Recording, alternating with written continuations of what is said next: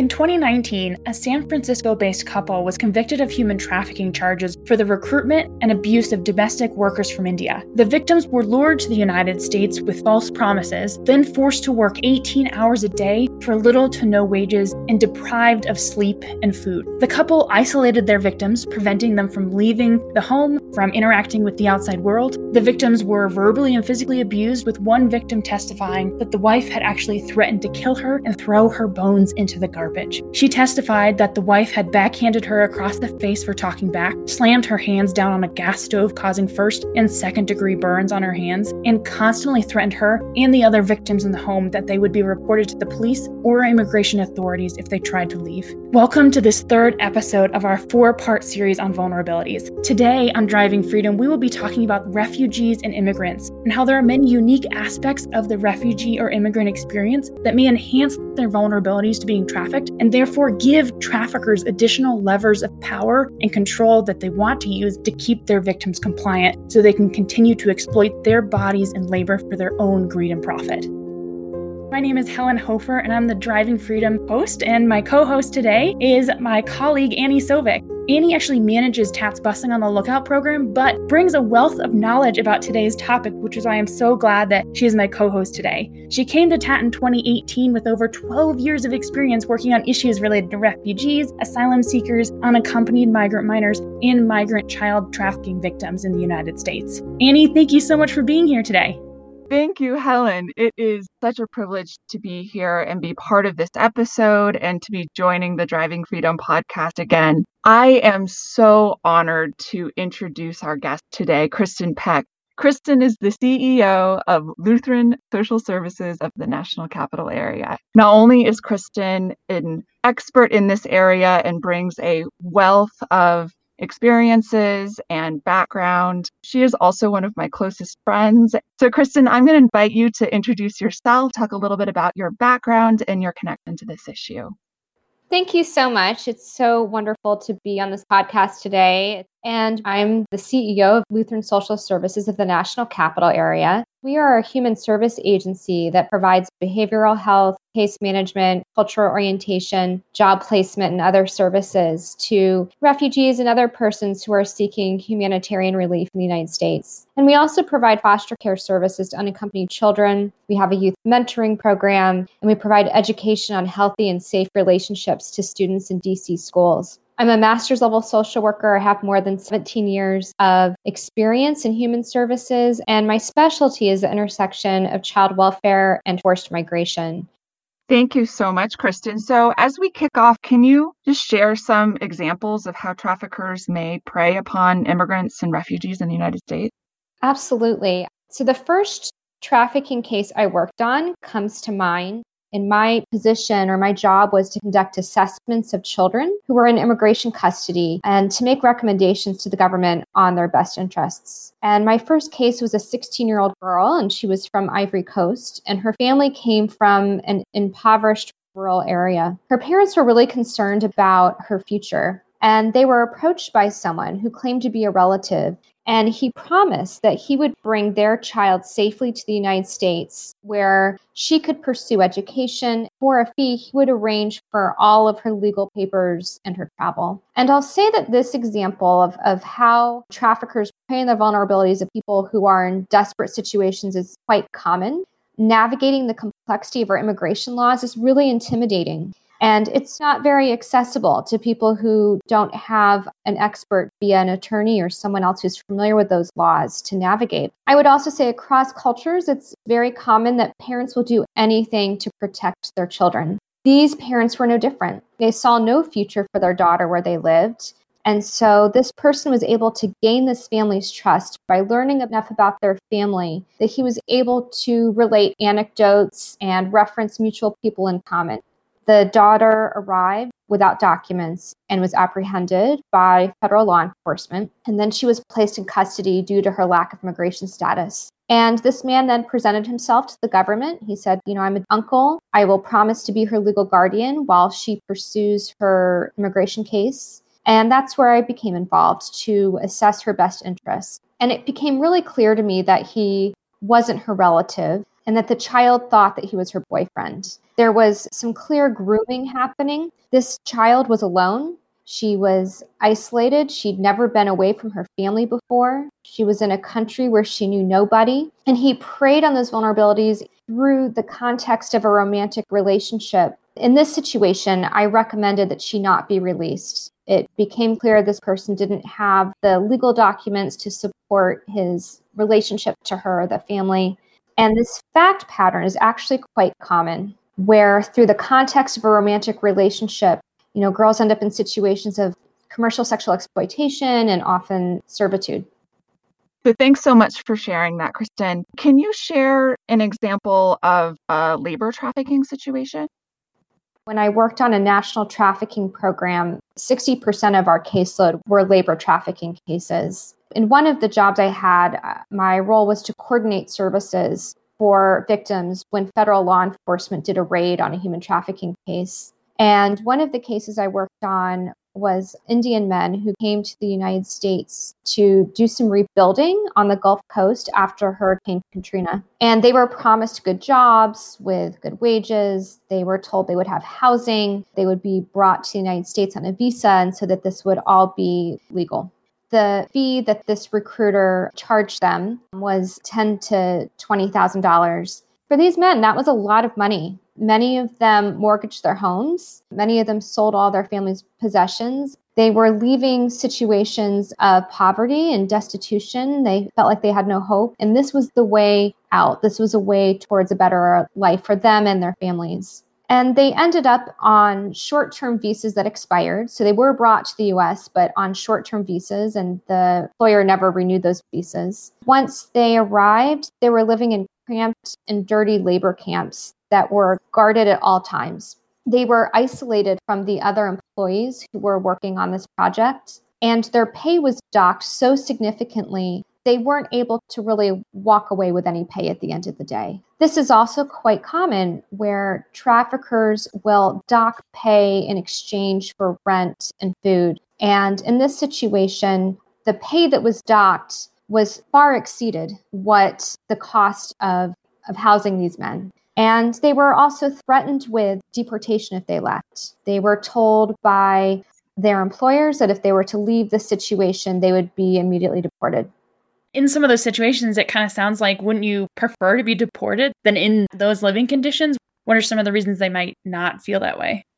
I think it's important to think of the context in which people are leaving. I think sometimes what they're leaving is so bad or so dangerous in some situations where staying becomes the better of the two bad options. In other situations, like the case with these men, they took a big gamble. These are people who thought that they would have a better life. They mortgaged their houses and sold their possessions. I can imagine the feelings of guilt and of shame to do that. And then the idea of leaving with nothing and anything you had before you left, even if it felt small, you don't even have that to return back to. People are in these really hopeless situations, and the traffickers certainly know that and prey on that.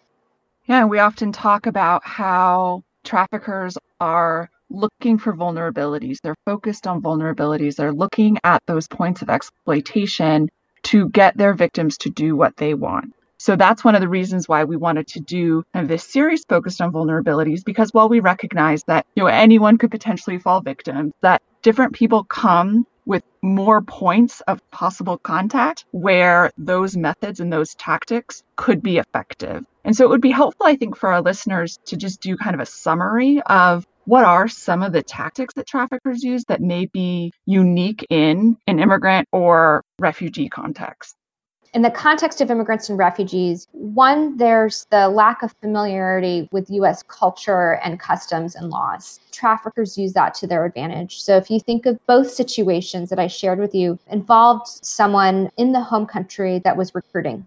In the situation of the men from India, they wouldn't know what questions to ask about the visa. They might not know the real cost would be of a visa and what travel costs would include often people commit to these debts that they can never pay off and that far exceed the costs of what the actual visa or travel might entail. So people are bound through their debt.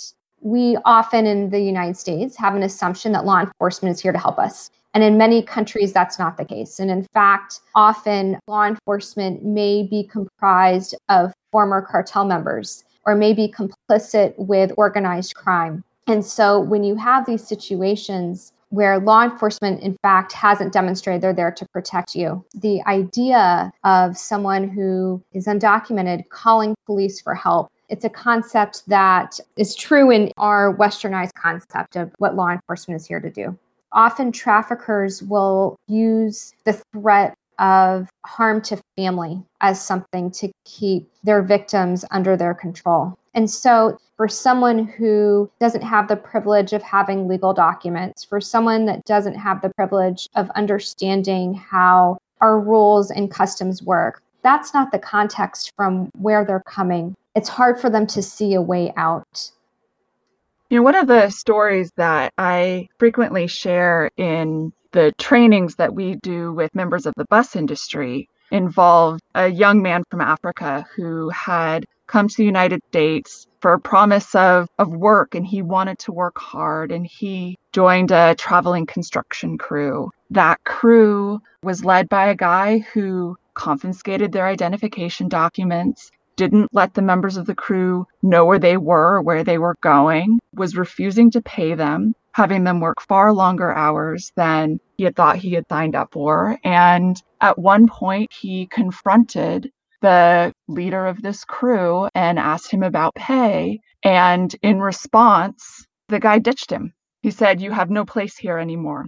And so this young man who had no money, no phone, didn't have his visa or other identification documents with him, was left in El Paso, Texas, and he just started walking and went to a bus station because, in his experience, the bus station, a safe place that he could go, but also he had a family member somewhere else in Texas that he thought he could go to if he could only get a bus ride. And so he went there and relayed his story to ticket agent and a customer service representative there who had received human trafficking training and immediately connected some of those dots and thought, oh, this person could be a victim of labor trafficking. And so together with the young man, they called the human trafficking hotline to a local social service organization in El Paso they involve you know, immigration enforcement and others, not to deport him, but to investigate the trafficking case. That was one of those stories that I, I always like to relay to our industry professionals to remind them of how they may actually come into contact with victims of whether it's sex trafficking or labor trafficking who are seeking out their help and support because of the kind of service that they provide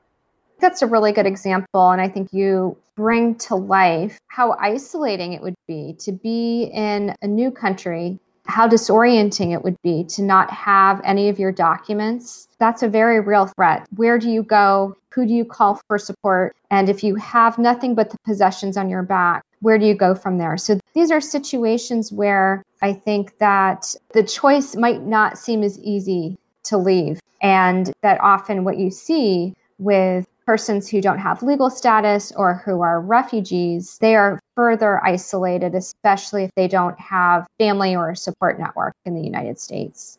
I think it also goes to just how extraordinarily resilient so many people are and how that desire to just keep going and just really continues to drive people and where can we come in offer a helping hand or offer a bridge or a pathway to kind of a new reality for someone. And we talk about that as like a, a, common factor in human trafficking. If you don't have that parent or adult or like supportive other person in your life keeping an eye out, trying to keep you safe, trying to be that outside voice when you think a decision is sound and right, but then the outside perspective saying, hey, actually, this actually doesn't seem that good. We need those voices, right, to help see from a different perspective to say, oh, I have another option. I can choose the safe option instead of feeling like I don't have any option. You touched on a little bit of the background of where people are coming from. We talk about a history of abuse being a common indicator. So if you're coming from a country where maybe there is war or violence or unrest, the likelihood of you having witnessed violence or experienced violence yourself is higher. So then you are coming with that already on top of, right, not being able to speak the language. I can imagine being dropped off. No one else can speak to you. You can't read the signage. Like, what are some of these other things that we might know just about the area where we grew up or where we live? Like, oh, I know where to go for help when I need it. As Annie touches on that, where might our audience, professional drivers, whether that's trucking or bus, where might they be witnessing potential trafficking situations and how might they be able to step into that? some industries that I can think of that you would interact with a lot if you are regularly on the move in the car or in a truck or a bus would be the service industry. The restaurants you might be frequenting, gas stations. If you see someone who looks unkempt and if the situation or the location where they live and work are the same, if it seems like they're looking to others to the speaking for them and afraid to speak for themselves, those might be signs of trafficking. Annie's example is a good one in construction. Migrant farm work is another industry where there's a lot of trafficking that your listeners might be in a position to witness as you started off, Helen, domestic servitude. That's another example of labor trafficking. I think people often are so concerned with getting it right that that sometimes can be a barrier of calling to report. And I think I would just take everyone off the hook. None of us need to be the investigator here. And none of us need to be in a position that we are making a legal determination if something's trafficking or not. But having warning signs alone is enough to report and let the professionals do the investigating. But you reporting a situation, you might be that one lifeline, that one opportunity for that person to leave the situation. And that's the great thing about the hotline, right? You don't have to know in order to report to the hotline you report the location and time, and then they're able to direct the people who are trained to respond. And so that's what we love about the hotline. And Annie, I'd love to have you speak into, okay, as we talk about these next steps, especially, I mean, maybe even thinking through your expertise in the with the bus industry, but also talking about the trucking industry. Yeah, I mean, I think be cautious of all of those things and always remember to extend a little bit of kindness, extend a little bit of patience and grace. And when we're talking about new American or immigrant populations who may have limited English proficiency, offer to help call the hotline with them or give them information about the hotline. Let them know there might be resources out there to help them and give them information that may end up making a, a huge difference in their lives down the road. And you touched on what actually are some of those resources that are available specifically to trafficking victims who may be foreign nationals? So, if we were referred a case by the Human Trafficking Hotline, for example, some things that we would be able to assist with would be ensuring that that the individual is connected to an immigration attorney to help them navigate their legal case and, and pursue um, avenues for immigration status. But then we would also be able to provide social services, helping with housing and mental health, helping them with job placement, with survivors of trafficking. Their ability to make decisions about their own lives has been taken from them by the traffickers. So, really helping them recognize that ability to make their own choices and support them in doing that really services uh, around cultural orientation and life skills and, and how to navigate being in the United States and, and what the culture and customs are. So there's a whole national network of organizations like the one I work for that are available to help. I think by calling the hotline, you'd be able to ensure that the person who is in need of the services would be connected wherever they might be. Awesome. Is there anything else that you would want to add for our listeners to about the topic? Anything? Well, I, I, I, will just say thank you so much for having me on today. I really appreciate it. I think this is such an important topic. Uh, so many situations of human trafficking are underreported, and it's an underground industry. And I think that one of the most fundamental human needs is to belong. And when people are isolated or feel like they don't belong, they're incredible risk. And I think that's the case with many people who are new neighbors, new Americans, new to our country. And I want to echo what Annie said earlier about the spirit of resiliency that we've seen and that I've seen personally and so many people who are survivors of human trafficking. Your call can really make a difference. You know, this is this is a human on the other end of the line and just echoing Annie's calls for compassion and grace. Thank you so much, Kristen, for taking the time to share your expertise, your stories, your experiences with us. That is really helpful to better understand the reality of what it looks like to be in America, to be new to America, and to potentially be targeted by traffickers because of that and because of the particular vulnerabilities. Now, I want to remind all of our listeners to check out the show notes for more information on this topic and ways you can support people who are new to America, this is a part of our vulnerability series because not only do we want to stop trafficking when you see it in action, but we want to stop it from ever happening. We want to make sure that people don't have to suffer under these vulnerabilities, but experience support, experience belonging, experience real choices and opportunities so that they get to make their own choice and live a full, thriving life.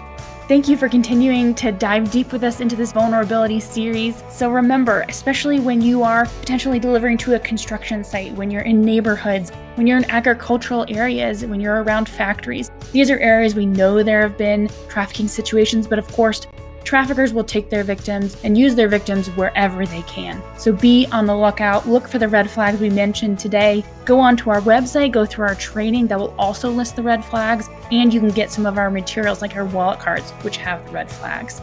Now, if you've been enjoying these episodes, please make sure to share them, uh, rate and review the episodes so that more people can find our podcast. And if you see those signs, please don't hesitate to call the National Human Trafficking Hotline number, 1 888 3737 888. So, whether that's supporting someone so they're never trafficked or reporting trafficking to stop it from continuing, you as professional drivers are on the front lines. You truly are driving freedom.